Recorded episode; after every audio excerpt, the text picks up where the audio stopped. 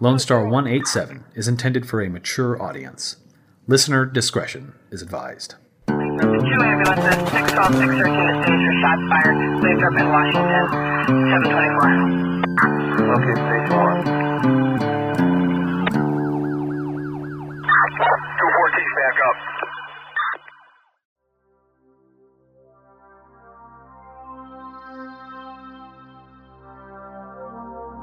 Case File 09 Tadea Benz.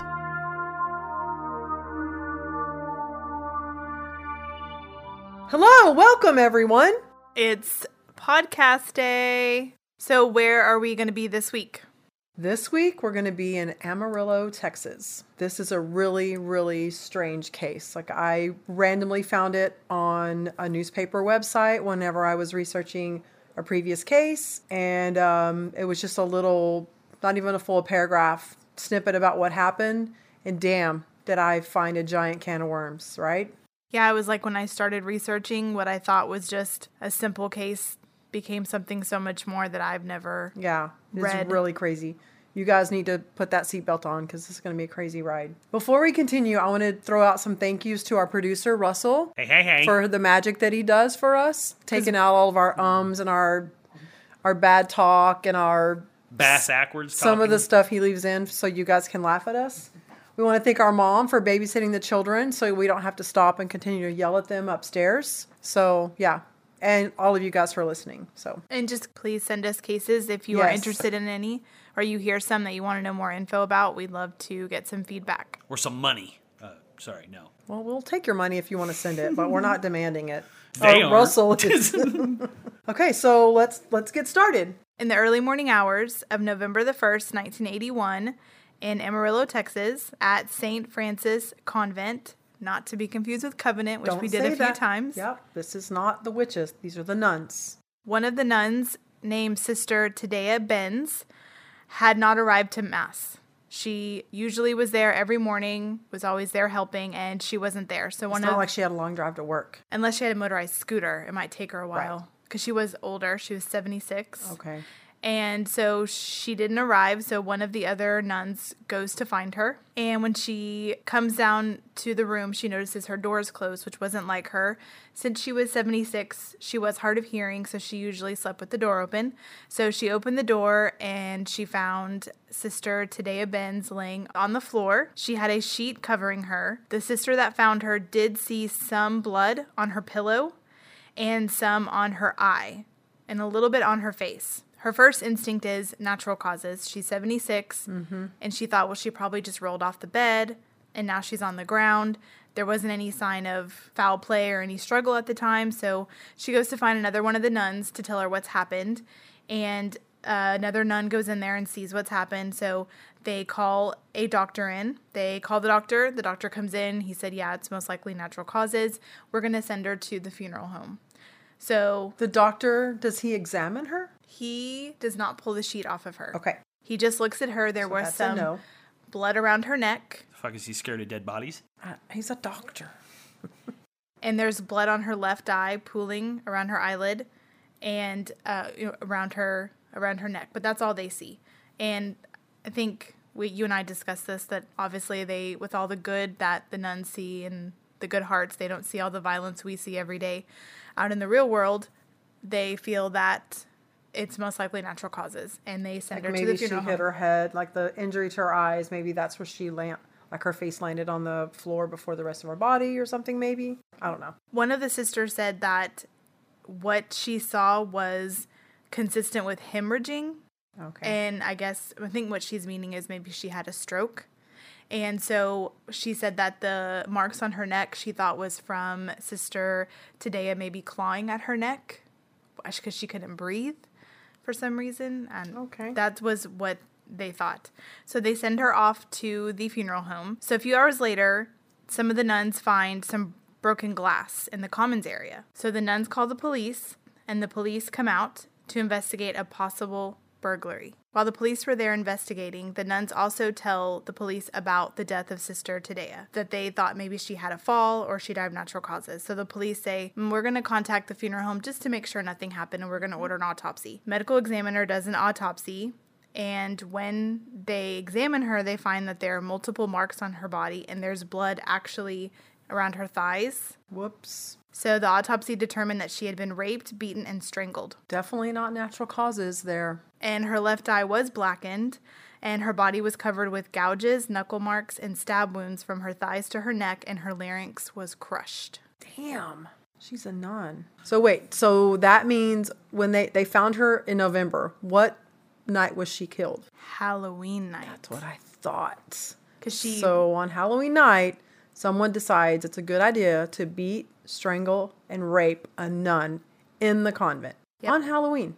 Yep. The police go back to the room because at this point, the nuns have cleaned up half the Right, so crime. there's- Mm-hmm. They've already taken her sheets off her bed because now her room can be given to another nun that wants to join. This is a recurring theme on the show, you know. Yeah. It just seems like People people. just going through People and don't fucking know. up the crime scene. Yeah. Oh, it's a crime scene. Let's go clean it up for the cops so they No, don't get the step in neighbors. slipping blood. Yeah, or the or, or the other nuns in the convent because it's usually the church that goes and does that shit. So the police go in and they find two knives in the room.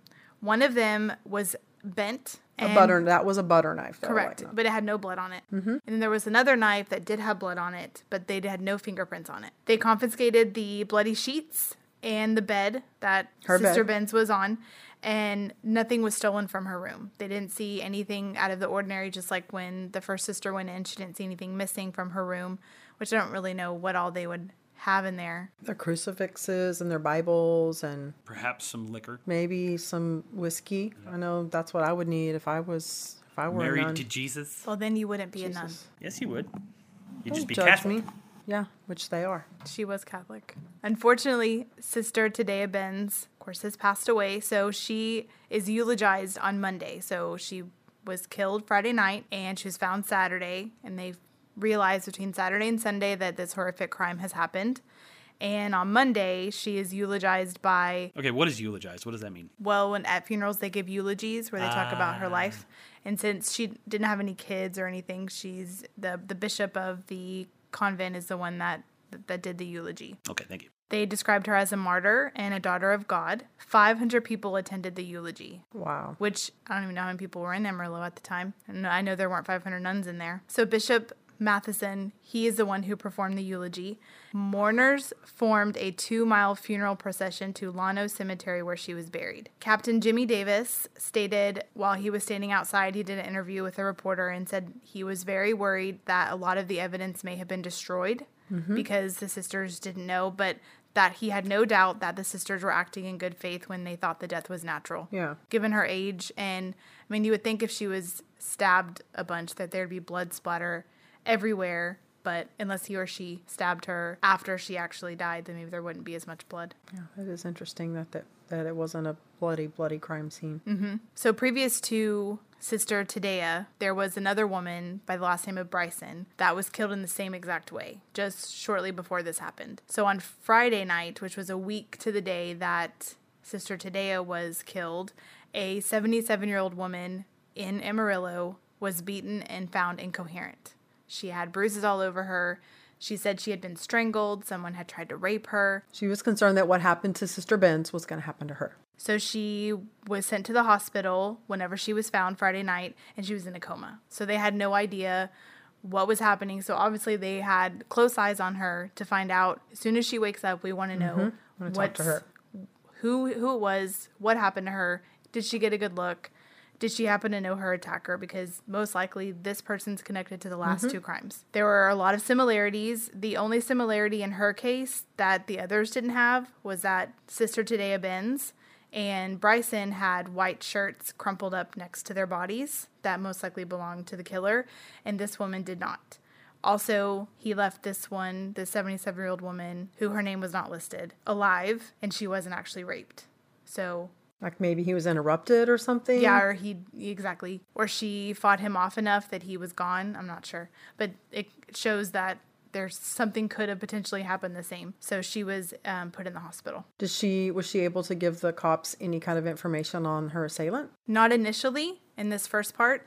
because she was, you know, in a coma. So there's some interesting information about things that were going on in Amarillo at this time. Clearly, we've got two women that were raped and murdered, and one elderly woman that was beaten, but not to the extreme like the other two. Police Chief Jerry Neal had only been with uh, Amarillo PD for a few months before the murders of Bryson and Benz. Before he arrived at the department, it it was suffering from very intense criticism after a series of botched capital murder cases, which ultimately led to acquittals. There were costly appeals and new, tri- new trials for the whole thing, so it was just a giant mess. There was a lot of confusion. The cases weren't worked very well. There was a tremendous duplication of services. They were all doing the same thing. There was this huge competition between the sheriff's department and the Amarillo Police Department instead of like working together to try to solve it, it was like who can solve it first. They didn't share information, they didn't share evidence. And one of the detectives was quoted as saying, as a matter of fact, it was who could solve the case first. And so they elected this new district attorney. His name is Danny Hill. He arranged a ceasefire between the sheriff's office and the police department, forcing them to work together, right? So This was his new Amarillo- thing. Amarillo at this time was in chaos. It was really chaotic. When he took office in January of 81, they said that there were 10 pending capital murder cases left over from the previous administration. So he was under a lot of pressure to get those things solved pretty quickly. His first official action within hours of being sworn in was to convince the county commissioners to hire a full time medical examiner to do autopsies and also testify for the state in homicide cases. So they brought in, who was handpicked, by the way, Dr. Ralph Erdmann. He was hired in October of 1981, and his first homicide assignment was Sister Benz, coincidentally. So by him coming in and taking over, he gained huge popularity with everyone in the area, and he also promised to rid Amarillo of its evil plague by seeking the death penalty often and swiftly. And anytime that he was interviewed, he constantly uh, quoted the New Testament, you know, because I mean, he was in the Bible Belt. Everybody in there, Jesus, Jesus, God, God. Not that there's anything wrong with that, but you know, he knew his audience and he knew that if he spoke the word to them when it came time, he would have that army of people behind him. So to set the scene, it was mm-hmm. really chaotic, and they saw him as the guy that's going to come in and clean up all the shit and get rid of all the dirt bags, and then Amarillo was going to be perfect after Yeah, he's that. trying to put a conveyor belt into the fucking Yeah. death chamber. Yeah, it's like go, go, go. So clearly, we're he's already setting it up to solve these cases as quickly as possible, and it doesn't sound like they care if it's right or wrong. Mm-hmm. It's just a matter of getting it done. Signed, sealed, delivered. Next, next, next. Well, he has to own up to the precedent that he set for himself. You know, he came in promising all these things. Exactly. So he has to He deliver. has to deliver. Regardless of what, what he has to do to meet that, he's going to do whatever he has to. Yep. November 5th, 1981, they have arrested their number one suspect. His name is Fernando Flores. He's 28. He's a Cuban refugee, and he's arrested initially on a burglary and attempted rape charge. Mm-mm. And based on what he did there, they feel like he's the guy for Sister Tadea Benz. There's enough similarities to research it, right? And the event occurred four to five miles from where Sister Tadea Benz was killed. So they get microscopic hair and fabric samples from Sister Tadea Benz's room. They take samples off of him, and no one in Amarillo or even Texas at this point has the capacity or the knowledge to do any kind of DNA testing or testing on these type of fabrics and hair. So they send them to Washington D.C. to have them analyzed by the FBI crime lab because they want to make sure that mm-hmm.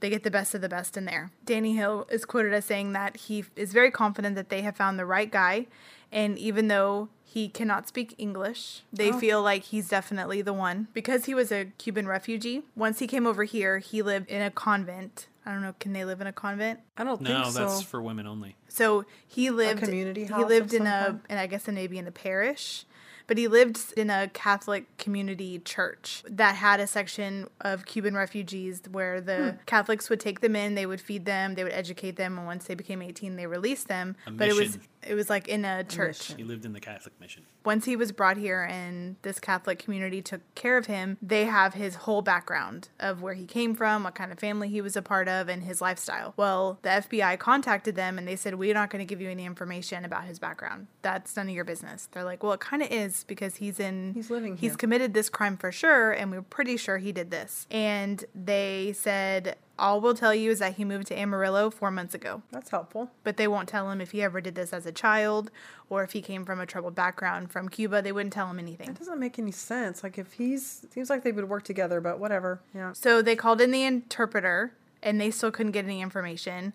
So they have nothing. They go to immigration services and the FBI when they bring people over, they always get fingerprints on the refugees because they're now in the system as far as being in America even though they're not a resident yet, but they want to know that they're here. All they know for sure based on his fingerprints is that he did come to Amarillo about 4 months prior and he was doing manual labor around the town. He was doing some construction and whatever construction company he worked for because he was a refugee, because of who he was, they demanded him to do fingerprints in case anything was stolen. They want to make sure they could link him back.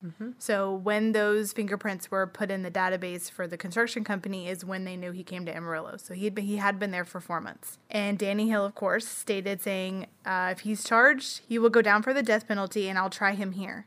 If not, I'll ship him back down to Fidel Castro and let him handle him. Prisoners down there are a hell of a lot worse than the prisoners here. Wow. He might be the salty one in He this might one be. so he far. might be. So on Saturday, November the 7th, which was a week after everything happened, Mm-hmm. the 77 year old woman has come to and she is ready to talk to investigators. Oh, this is the woman that was in the coma. Okay, good. Yes, so good. she's she is awake now.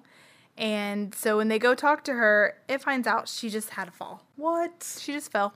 She was on a ladder in her house and she fell off the ladder. And she dreamed somewhat when she fell off the ladder that somebody had pushed her off the ladder and she had thought so much about what had happened to Miss Bryson. She thought that's what happened to her. And she hit her head really hard and that's why she was in a coma. So the investigators were very frustrated. Because her initial story didn't make sense, they had her hypnotized in the hospital. And under hypnotization, it was found that she just had a fall. So she And was basi- telling the truth. and The second time. Correct. Correct. Damn. When they went to her house, they found no evidence of forced entry. All the doors were locked except for the back door where the paramedics came to get What her. was she doing on a ladder? Although I can't say anything, I'd probably be on ladders and shit at that age too, because I'm just gonna think I can do whatever I want. So at this time, they're still waiting on the test results on the hairs and the fibers. And two days later, the fibers come back, and unfortunately, they don't match Flores. The mm. fingerprints don't match, and the fibers on her gown don't match the clothes that any of the clothes he had in his bag or where he was staying. Nothing matched. So he is now no longer a person of interest, and he is released. Back to Amarillo or back to Fidel Castro? I guess that's up to him. how well he behaves. So I have conflicting reports on how this comes about, but there is a psychic that initially they say that this psychic worked with the Amarillo Police Department in the past and had helped them solve some cases. But then I also read that she approached the police department on her own. Her nickname is Bubbles. She tells them, she said she had a dream, and this dream was about the killer of the nun. So she says that there was a teenage male that lived near the convent. So she tracked him down and found his house. She said that in her dream she saw an image of a man who had a Abraham Lincoln like face. She saw an address in her dream and she saw the words Mr. Clyde. So she tracked down the address and at this house there was a young teenage male that lived there who similar to Abe Lincoln if you look at his face it's very similar. He has a dog and a little doghouse in the backyard with Mr. Clyde written in big red spray paint on That's it. That's crazy. She tells them all this information. They go to the house. Well, this house happens to just be right across the street from the convent. Oh, wow. What do you think happens there? Well, of course, I'm sure they arrest him. They arrest him. And what is his name? His name is Johnny Frank Garrett. he is 17 years old, or kid. And I read he was arrested with no resistance.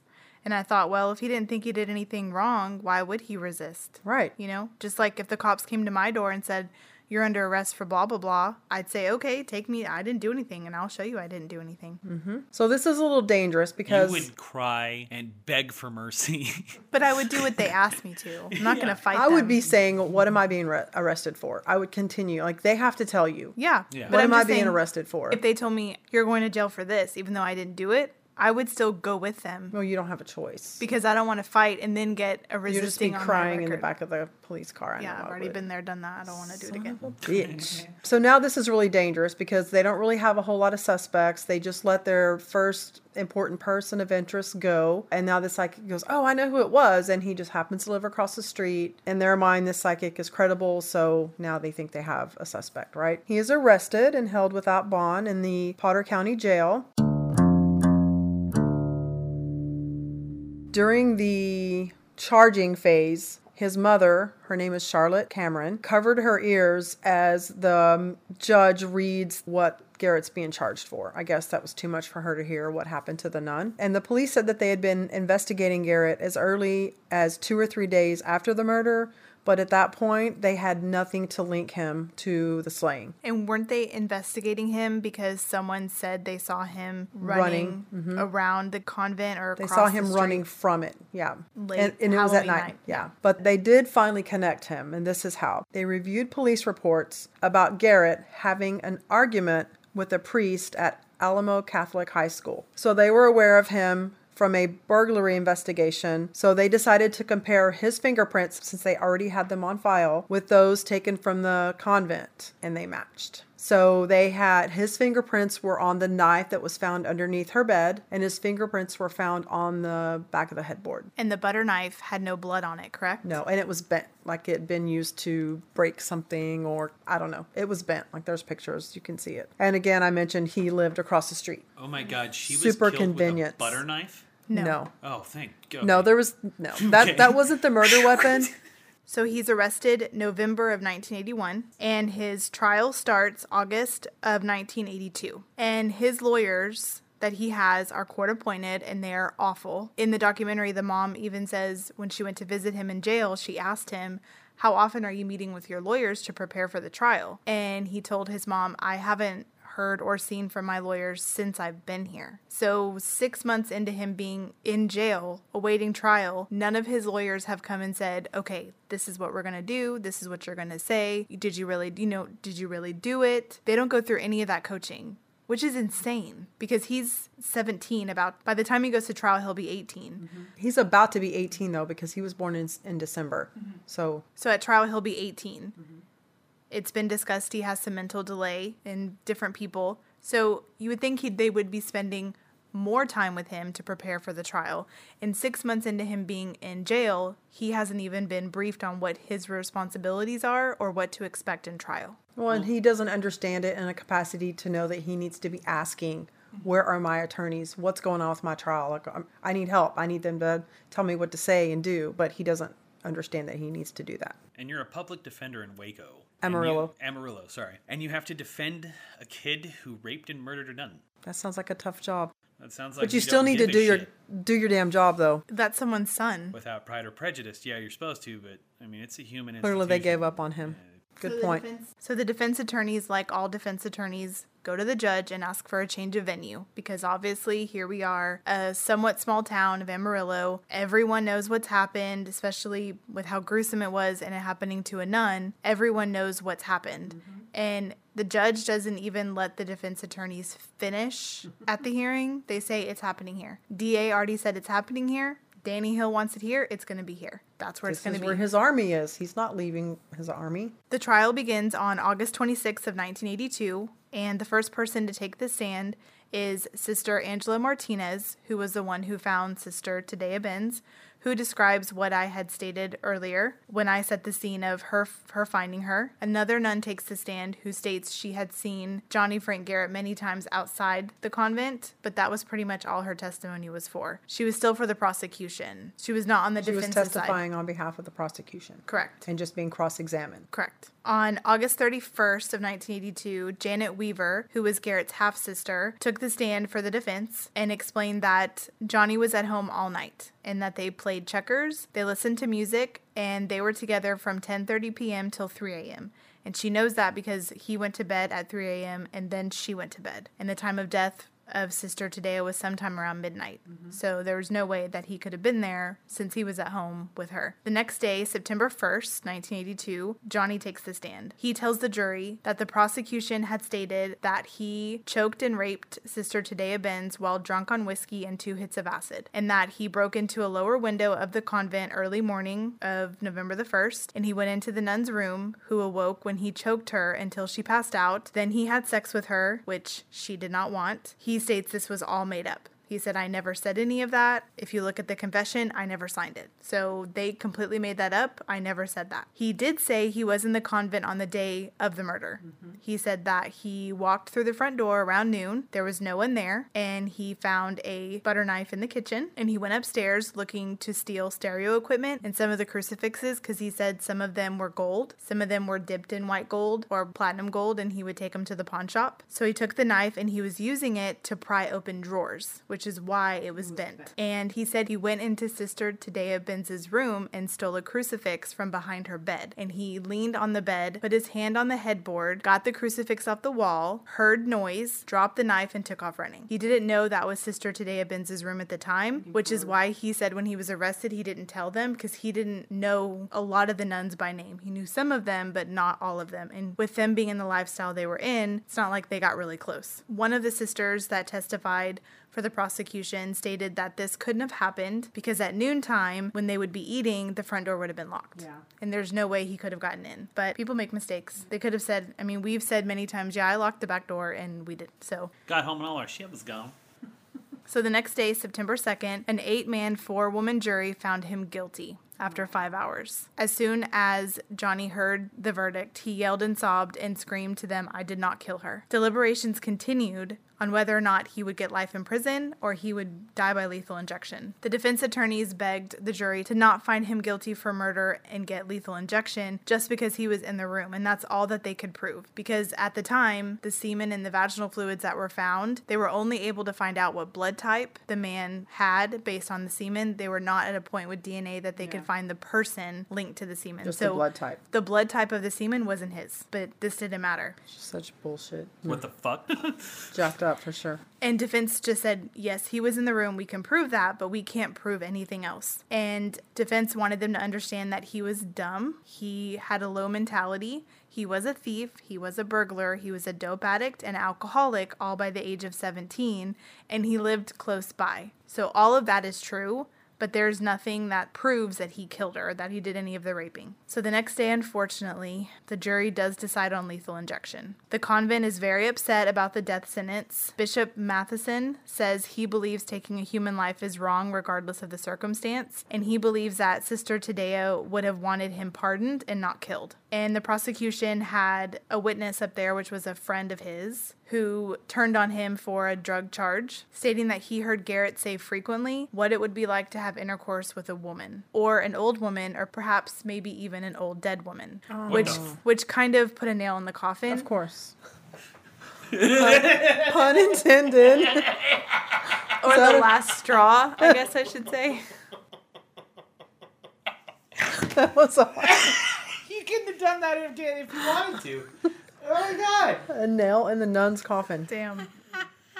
On September 20th of 1982, the Texas Court of Criminal Appeals denies Garrett's appeal for life in prison because he's mm. saying, "Fine, if you say I did it, I'm going to be stuck here. No one's going to believe me, but at least just let me live here and not kill me." And he stated there was insufficient evidence to prove that he killed the nun, just like the defense had said. The next year, April 27th of 1983. This one, I even told Russell when I was reading it, made me very emotional. And I don't know if it's just because I have a son and so you put yourself in, in the shoes Yep. of the mother, but there was a article that stated he was set for lethal injection for May 30th of 1983, which is really quick considering that's not even a year after he's mm-hmm. convicted. It's maybe 6 months. And as soon as the judge says your execution date is set for May 30th of next month, his mom screams and collapses to the floor and he turns around to his mom and says, "It's okay, mama. It's going to be okay. I'm going to be okay." And it like I mm-hmm. had a hard time because I thought what like what would you do?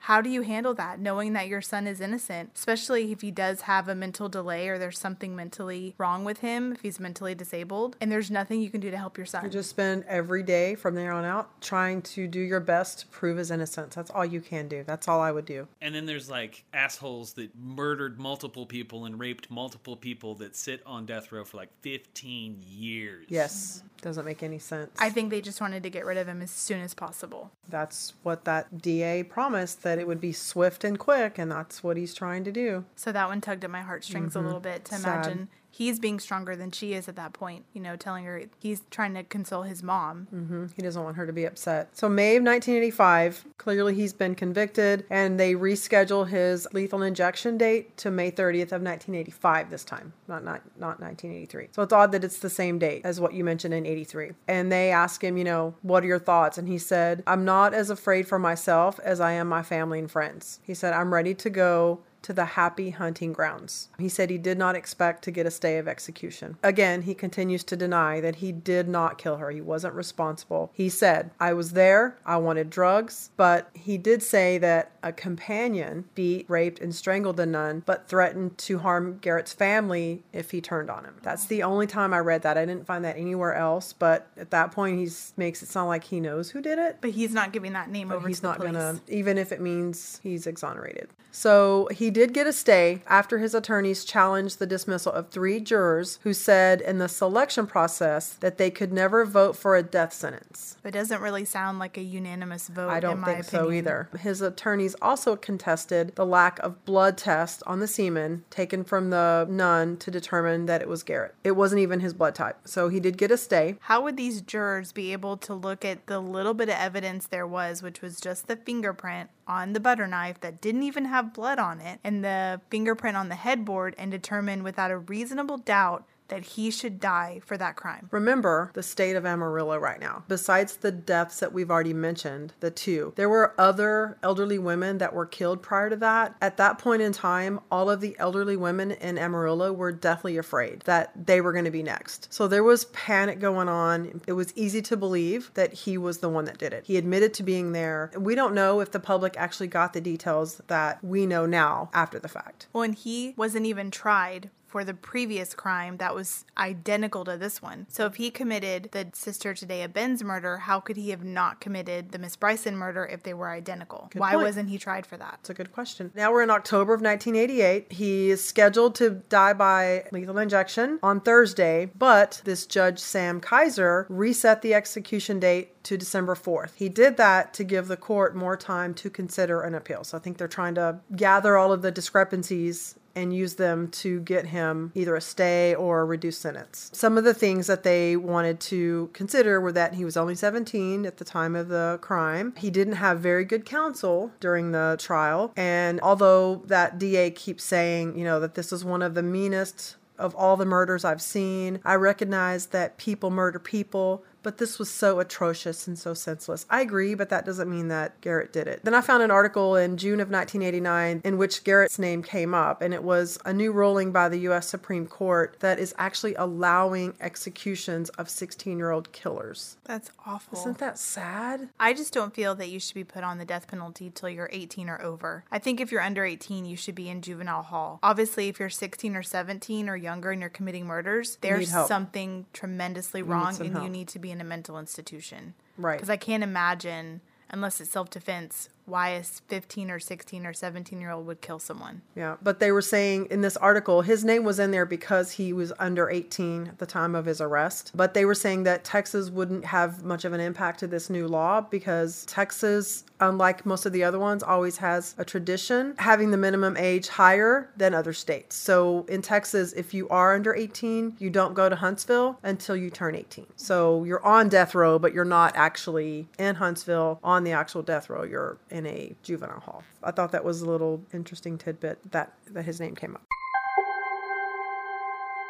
So our inmate is on death row. It's January of 92. Finally, people are starting to come to his aid. So, Amnesty International, in complete opposition of the execution of Garrett, who at this point, his execution date is now February 11th of 92. So, we're getting really, really close to the time of him being executed. Amnesty says that Garrett had been a victim of physical and sexual abuse as a child. He was diagnosed as chronically psychotic and suffered brain damage by numerous head injuries. And just this week, a psychologist found him insane. And I don't know why, but the jury wasn't able to hear any of this evidence about him being abused physically and sexually. And I wonder why he wasn't given, because in every other case we've covered so far, the person on trial is always given psychological examination Yeah. to determine whether or not they are fit to stand trial. And he wasn't. Probably because it wasn't in the DA's timeline. I guess so. And our DA, that the salty DA we just talked about, he says that the allegations of the abuse and insanity were reviewed by the State Court of Criminal Appeals. They're trying to downplay these allegations of abuse and insanity because it doesn't line up, like I said, with his end game of this execution. He says there's no credible evidence that Garrett was abused as a child or that he's insane. He quote, "This is just stuff he's come up with since he's been on death row for all these years." The other reason that they're really trying to fight for him is that nothing was done for him when he needed help. His attorneys weren't helping him. And then now for the state to execute him for what he became and a crime he committed as a result of the abuse would just be really bad on our part,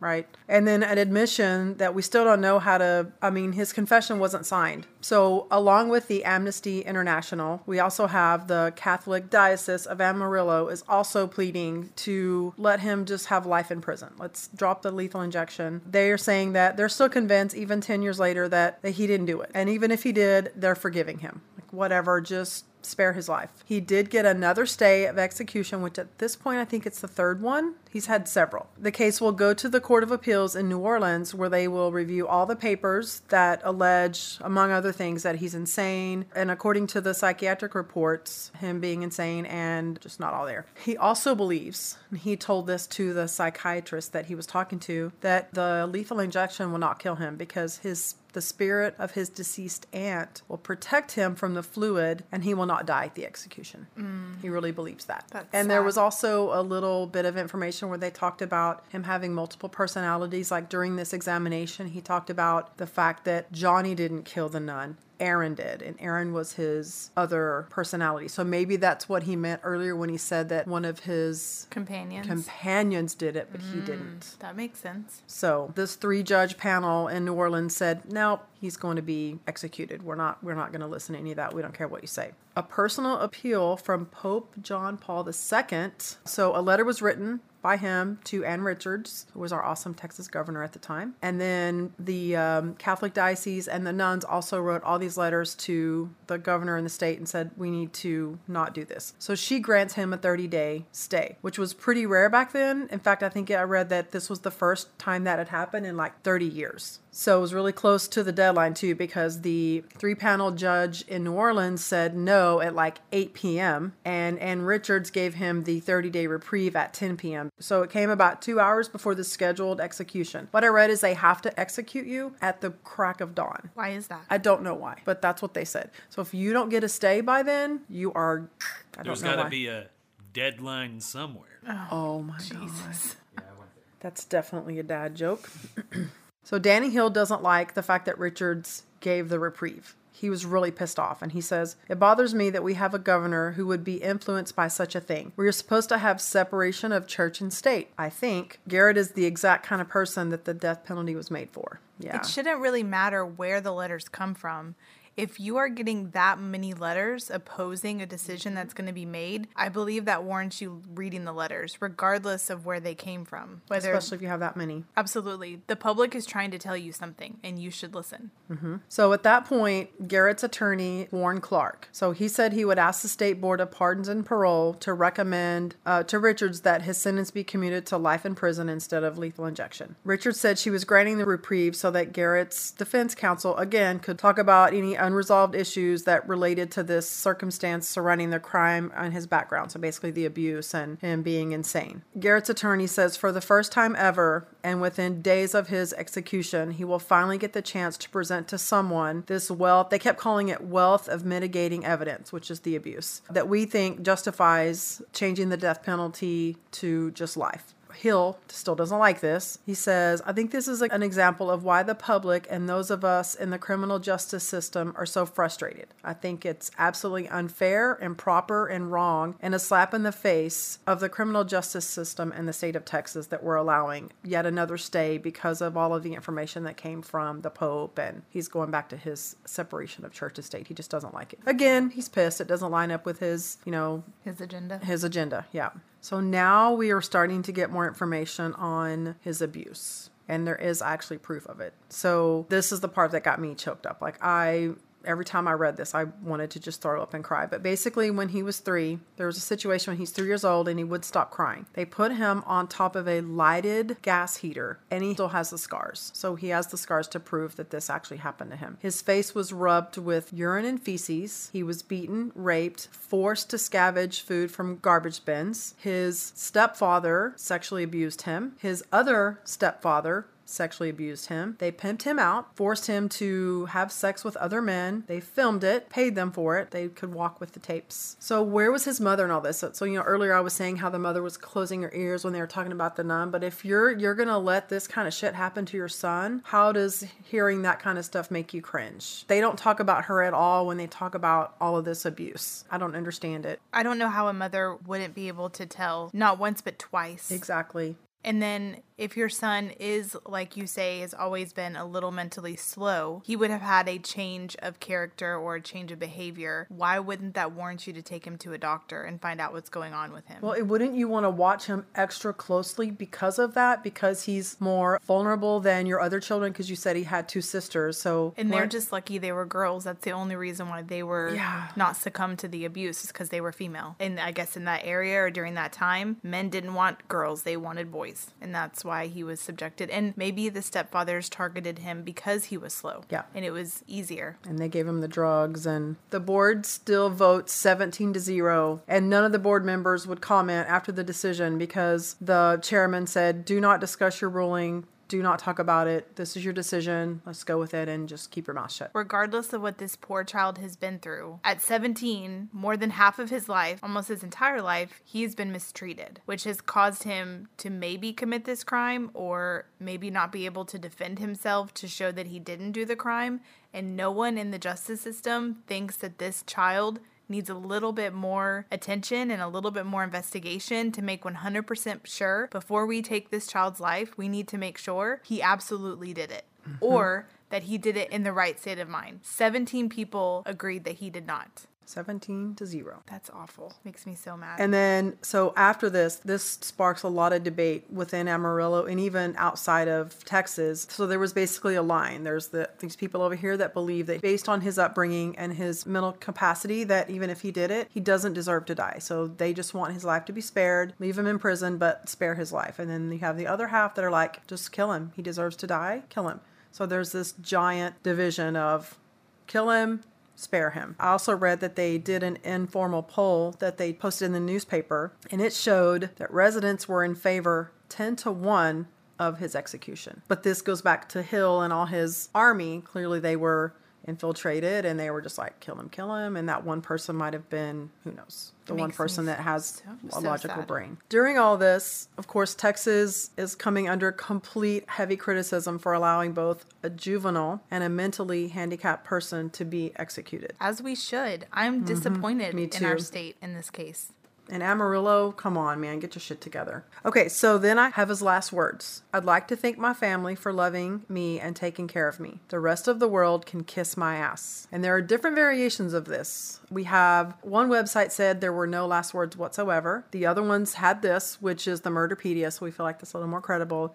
And there was another one that had this and then said at the end he added, I'm innocent, I didn't do it. He gets executed. And so while waiting in the death chamber, for a physician to declare him dead. His relatives are crying, repeatedly expressing how much they love him, and they start singing Amazing Grace, which kind of made me want to cry too. Yeah, me too. And so when his family's leaving the prison, there are like 70 people outside, mostly students from the Sam Houston State University. They were cheering and singing, Kill the Freak, Remember the Nun, over and over, and their sign said that. Welcome to the Bible Belt, y'all. No shit. And these are students. Uh, and then there was a smaller group across the street of about 30 people that were just standing there in a candlelight vigil, just not saying anything. They were really against the death penalty, so they were just over there minding their business, but wanted to show their support. And this execution actually sparked a lot of debates over the death penalty in general and prompted lots of protest letters from all around the world. So this this case made national headlines, and because at this point, right, I mean, he's convicted, whether or not the evidence matched up. At least let's let him live on prison for the rest of his life, so that if something does happen later on, he can be exonerated. I understand that Sister Tadea Benz, she deserves justice for what happened She to her. does. That was bad. But what about Johnny's justice? I mean, did his stepfathers go to prison? Doesn't Did mention anything those- about them. I mean, or their names. Disgusting men that had sex with him or bought videotapes or watched it. What about those people? Like, yes, he may supposedly did this crime, but what about his justice? When he told them what happened, there should have been an investigation on those two men and all those nasty, perverted things that did that to him. Where's the justice? We just ignored that crime, ignored child abuse, just completely acted like it didn't happen. Well, in the minds of the people in Amarillo and all of the people that were involved in the trial in the case, at this point, the murders have stopped. So probably in their mind, not saying I'm not defending them, but my they're thinking, well, the guy's behind bars, so it's not happening anymore. So it's even more fuel to the fire that he did it. But even so, he was still a victim. I completely agree. And how can you hear someone allege that somebody else abused them and you just it goes on deaf ears? How is that okay? That doesn't come out during the trial, it comes out later, but they still have time, oh, still have time to do the right thing and they don't. Even if it doesn't mean that it changes his sentence, at the minimum they at least go to those men and find the tapes or question them or put them on the stand, you know? Mm-hmm. they contributed to his mental where he was his mental state not necessarily his um, being slow but they contributed to the lifestyle that he had to live because of what he had been through Well, and as I was saying before, whenever the one prosecution witness on the stand, his friend that got rid of a drug charge for Ratting being on the prosecution stated that he would ask him, I wonder what it's like to have sex with an old woman. Well, if he'd never slept with anyone but men, I'm sure that was something he wondered about. And having the mental capacity he had, he probably didn't realize what he was saying, but it was a true thought in his head. I've only been with men it doesn't really seem right, but that's what's happened. I wonder what it's like to be with an old lady. That's a, I mean, I'm not saying it's okay, but in the context of what's that he would going on, that. I could see why he would wonder that and why he may mention that to a friend. that he thought he could trust he is executed and everything kind of goes quiet for a while 2004 we have this texas attorney named jesse quackenbush Quackenbush. Quackenbush. Quackenbush. q-u-a-c-k-e-n-b-u-s-h Yeah, I knew you would love that one. So this guy is hired by Garrett's family. It's basically about the evidence that was ignored. So he wants to retest the evidence, retest the DNA, go more in depth on his abuse. So it's back in the newspapers again. So of course the sisters at the St. Francis convent are distressed that the case is being revisited. And you know, so since the death of Sister Benz, they talk about that she was a popular seamstress, and she had they have a they have a garden in there, and she was always tending to the garden. They converted her room into a chapel and kept a candle burning all the time. So no other nun took that room. They left that room sacred and just kept candles burning there all the time. So Garrett did admit that he was drunk. He was high on LSD. He broke out the window and went in there to steal a stereo, which is what he said. So he's saying the same thing over and over and over. And so Quackenbush is the first one that shows how obvious the similarities are between the Benz and Bryson murders. The two were slain three months apart in a similar manner in the same part of town. They were so similar that even the DA and detectives were convinced that it was the same guy until the psychic came up. So that's how close they are. But again, Garrett wasn't tried for Bryson's murder. No. Even though he went down for Benz's murder, even though it's supposed to be just like the Bryson murder, he wasn't tried for that one. Nope. So this new name comes up. Leoncio Perez Rueda, 54 years old. He confessed to killing Bryson and he's in jail. So Quackenbush goes and talks to him and he admits, yep, I killed Bryson. I raped her. I strangled her. I did it. Evidently, he had obviously he had confessed it to the cops because he's already in jail, but he also admitted it to this Texas attorney. There's also proof that the Amarillo Police Department concluded that it was a Hispanic man and that black hairs were found at the scene but Garrett was white with brown hair. But of course, the police denied that that was even that wasn't possible. They didn't say that. And Rueda and Flores were both taken in the first night that Flores was taken in because they were friends and they were both Cuban refugees. Bam. There you go. And Rueda had black curly hair. And the only reason they didn't research him anymore was why? Because, Because of, of bubbles. Fucking bubbles. Screwing everything up. And they didn't even question him.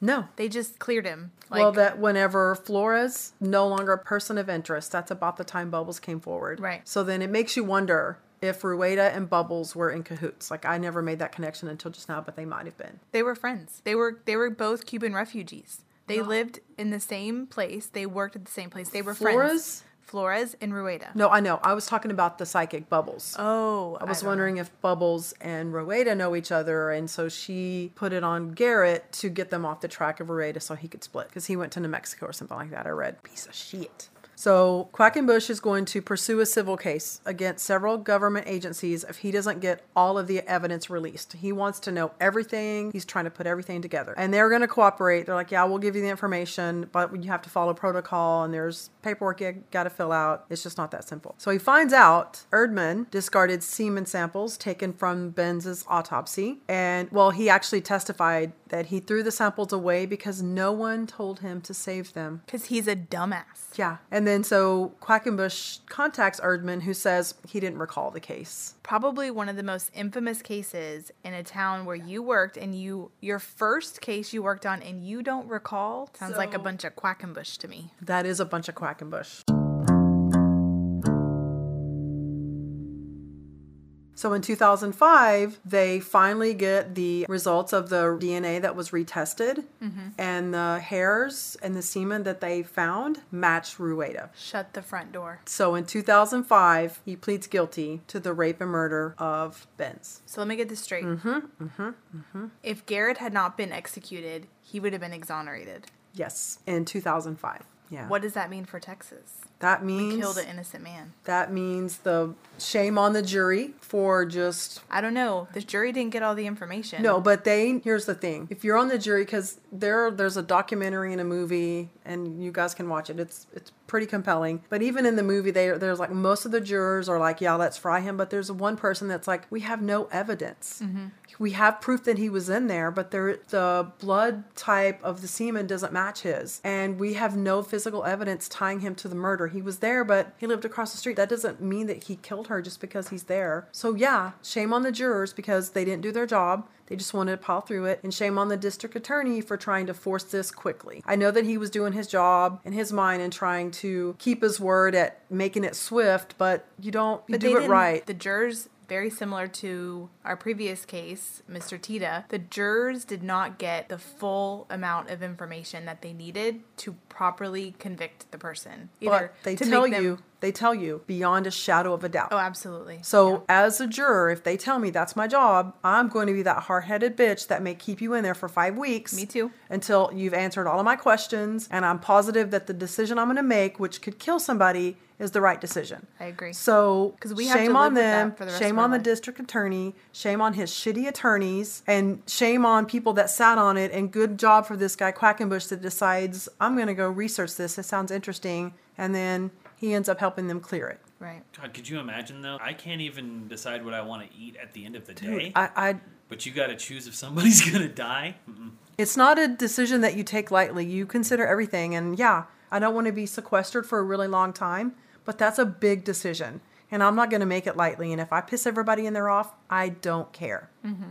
Agree. So one thing that Johnny did do whenever he was in jail, he liked to write letters to his family. He wrote letters to his sister and to his mom. Mm-hmm. And a few days prior to his execution date, so this was the final stay of execution So- he was res- he was given So February. of 1992. There's a three page letter he writes, but I'm just going to read the third page because there's some information in here that's going to be important. So he states Experience shows me that rape isn't wrong, but you want to punish me for doing what was done to me by your kind. Ooh. What is okay for you? When is it okay for rape? Why is rape okay for me, but not anybody else? Who's wrong here? You think you can scare me with your death? I've faced death before. I've done things that would cause you to cringe from just the rush and the thrill and the prospect of death. I'm resigned to death. All people die. I know that if I die, I'm going to die with a clear conscience, a whole spirit, and being a man.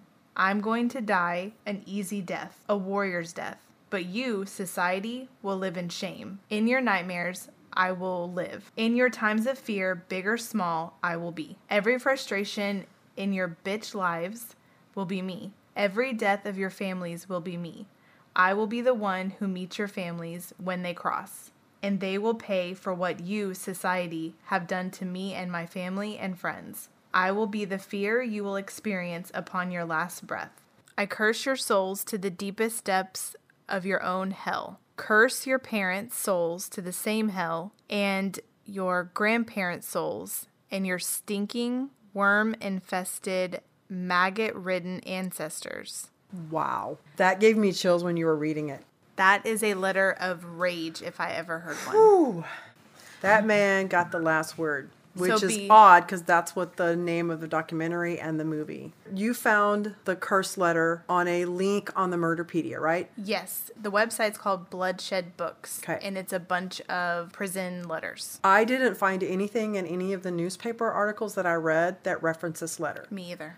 And the only, the first notation I found of it was the documentary. And then the documentary references the movie. So I think there's a little bit of liberty here about what happens after the letter, but nonetheless, everything that I'm reading, that I'm going to read, actually happened.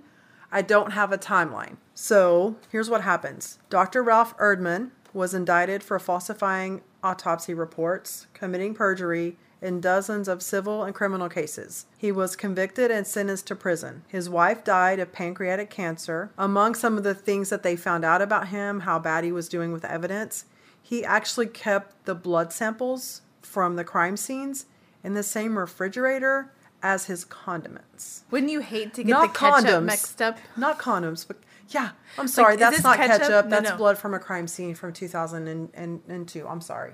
My bad. Can you go ahead and put that back? Let's go It's get you a new burger. It's a little convenient. It's fine. I'll just scrape it off with a knife. That ain't barbecue sauce, y'all. He actually died in July of 2010 in Dallas. That same year, an attorney, Bill, Coleus, who was his first attorney. also died of pancreatic cancer. Kathy Jones, who was an NBC News reporter who chased Garrett's mother into the courthouse bathroom. I didn't find anything about that story previously. She died instantly in a plane crash while covering a story in Oklahoma. So, Judge Sam Kaiser and attorney Bruce Sadler were both diagnosed with the same rare form of leukemia. Uh, Sadler struggles with the disease today. Judge Kaiser, who was initially cured, had his doctors extract some of his healthy bone marrow in case the disease came back, which it did, but his sample inexplicably disappeared from the hospital lab and he died within months.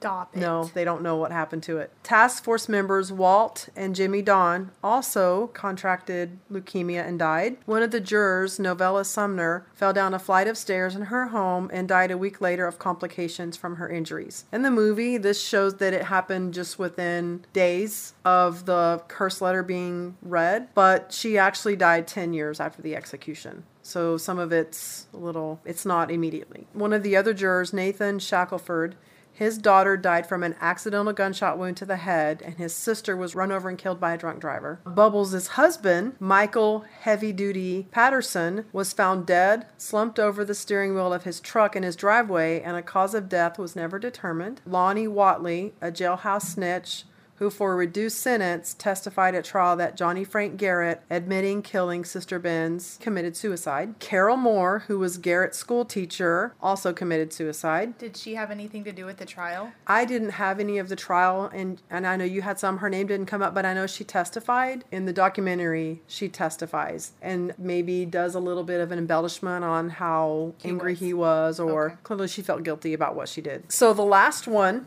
Our salty district attorney, Danny Hill, wait to hear what happened to him. He became addicted to alcohol and prescription drugs. After two DWIs, fellow prosecutors testified against him in an effort to remove him from office. So on April 9th, 1995, Mr. Hill ended his life with a single gunshot wound to the heart. His younger daughter followed his lead and hung herself a few years later. It is amazing how many people attached to this specific case dies. When I first heard about this letter and saw the list of people that died after, I thought, wow, this is really compelling. And this guy did get the last word. It's a really good story. Obviously, it doesn't line up with the way the movie makes it look like it happened in quick succession, one after the other, right after he was executed. But it's odd that all of these people, it wasn't just disease or old age, it was all like maybe they had a guilty conscience and they couldn't live with themselves after finding out that Garrett was innocent and that Rueda was the one that actually Well, that did didn't killing. happen until 2005. And some of these people True. died. That's true. then. That's true. but. I really think, especially Danny Hill, I think his guilt. I mean, he had probably had to drink his sorrows away for what he did. Then prescription drugs helped. Wait, he d- he killed himself in 95, so he killed himself before he knew. Maybe he knew all along that Garrett was innocent. I think he knew all yeah. along. Everything happened in 2005. Yep. So anyone that died before then wouldn't have known to what extent he was innocent. It may have just been a hunch they were on that they That's weren't true. completely sure.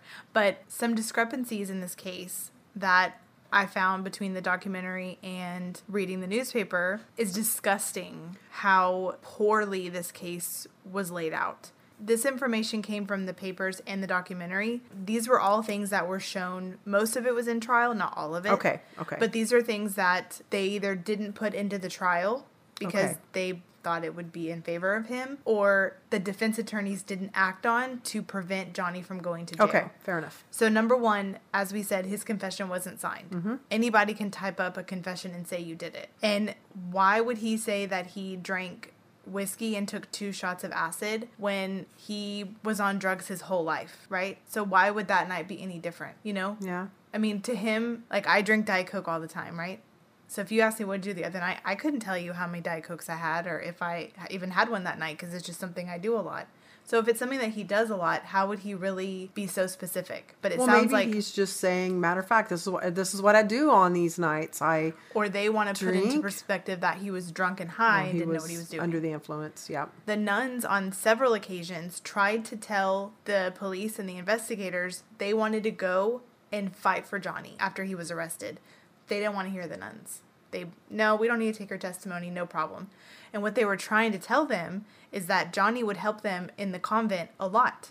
When they would have new furniture delivered, he would help bring it in, like beds, like mm-hmm. headboards, hmm. like And you've gotta- crucifixes. Shit, you got to hold on to the headboard while you're putting it together. he would when the weather was bad he would help clear the lawns he would fix the rain gutters whatever they needed done if they went across sent someone across the street to get him if he was home he would come over and help. And now knowing what kind of life he lived no wonder he was ready to leave the house and go be mm-hmm. in that house. But the nun said that he was amazed by the statues and the crucifixes. They just called to him and one of the nuns said that he would sit and stare at the statues for hours. Wow. just amazed at because I know we've been in a few cathedrals and they're beautiful. They're very beautiful. so he was just in awe of that. So the blood spatters, the blood smears, and the semen mixed with the vaginal fluid that Dr. Erdmann just No one told him to keep it. he didn't state in so many words, but in a very nonchalant way, he kind of said that the DA told him he wouldn't need them to toss them. Even though they hadn't even been tested or used against, they didn't even have a suspect at the time that he was told to throw it out. So the little bit that he did save was all they had to go by. So it's almost like Danny Hill knew of initially. I don't really know if we're going to find who did it. So the first person that looks good, that's who's going down for it. Mm-hmm.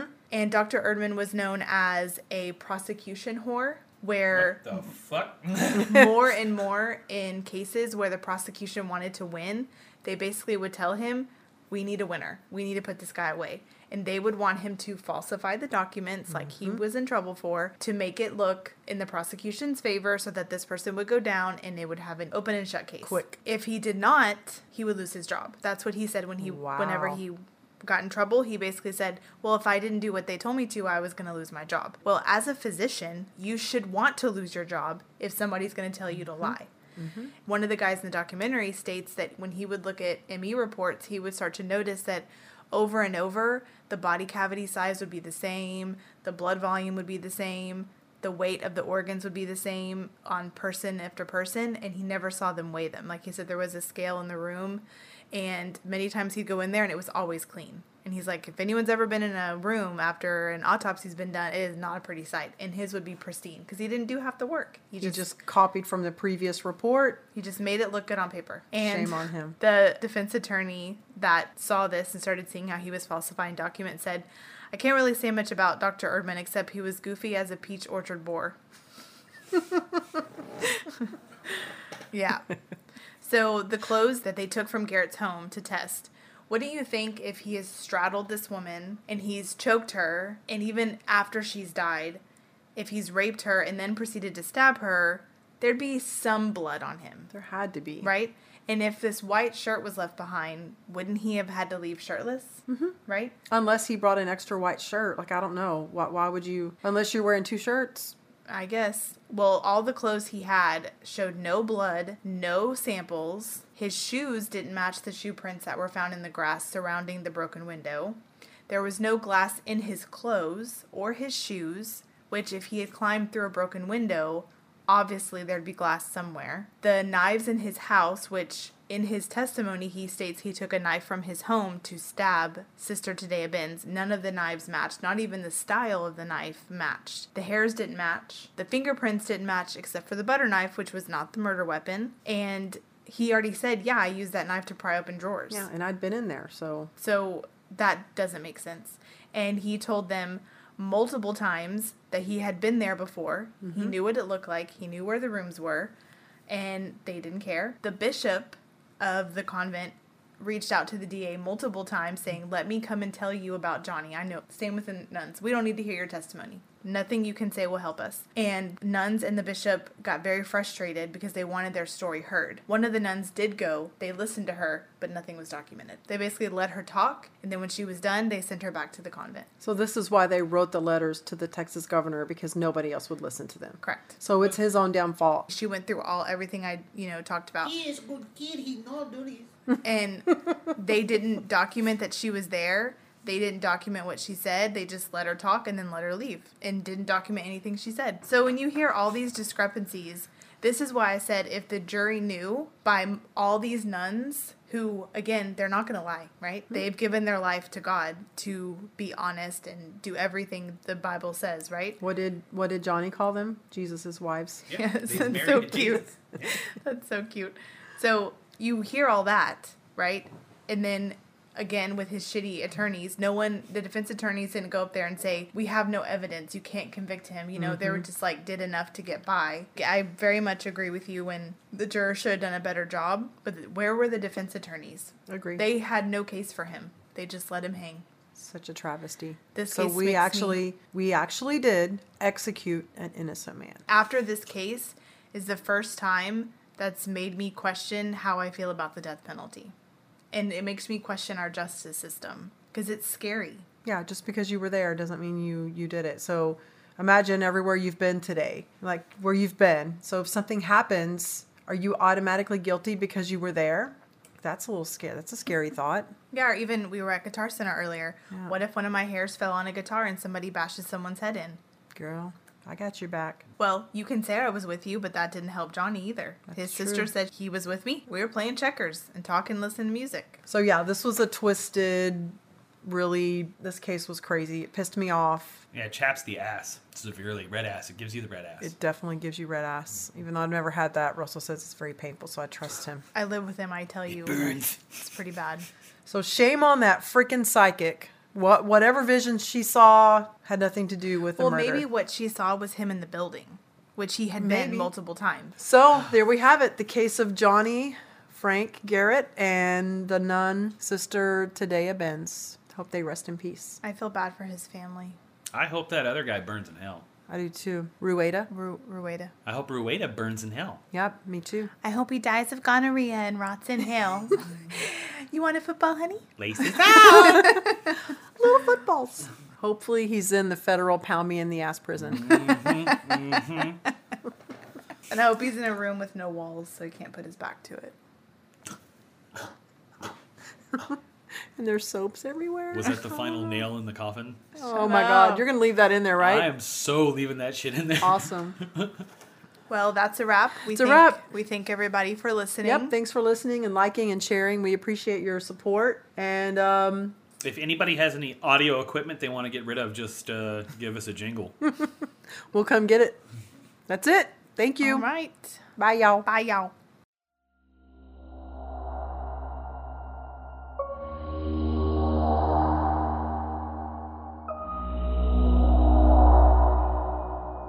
Case File 09. Tadea Benz. Closed.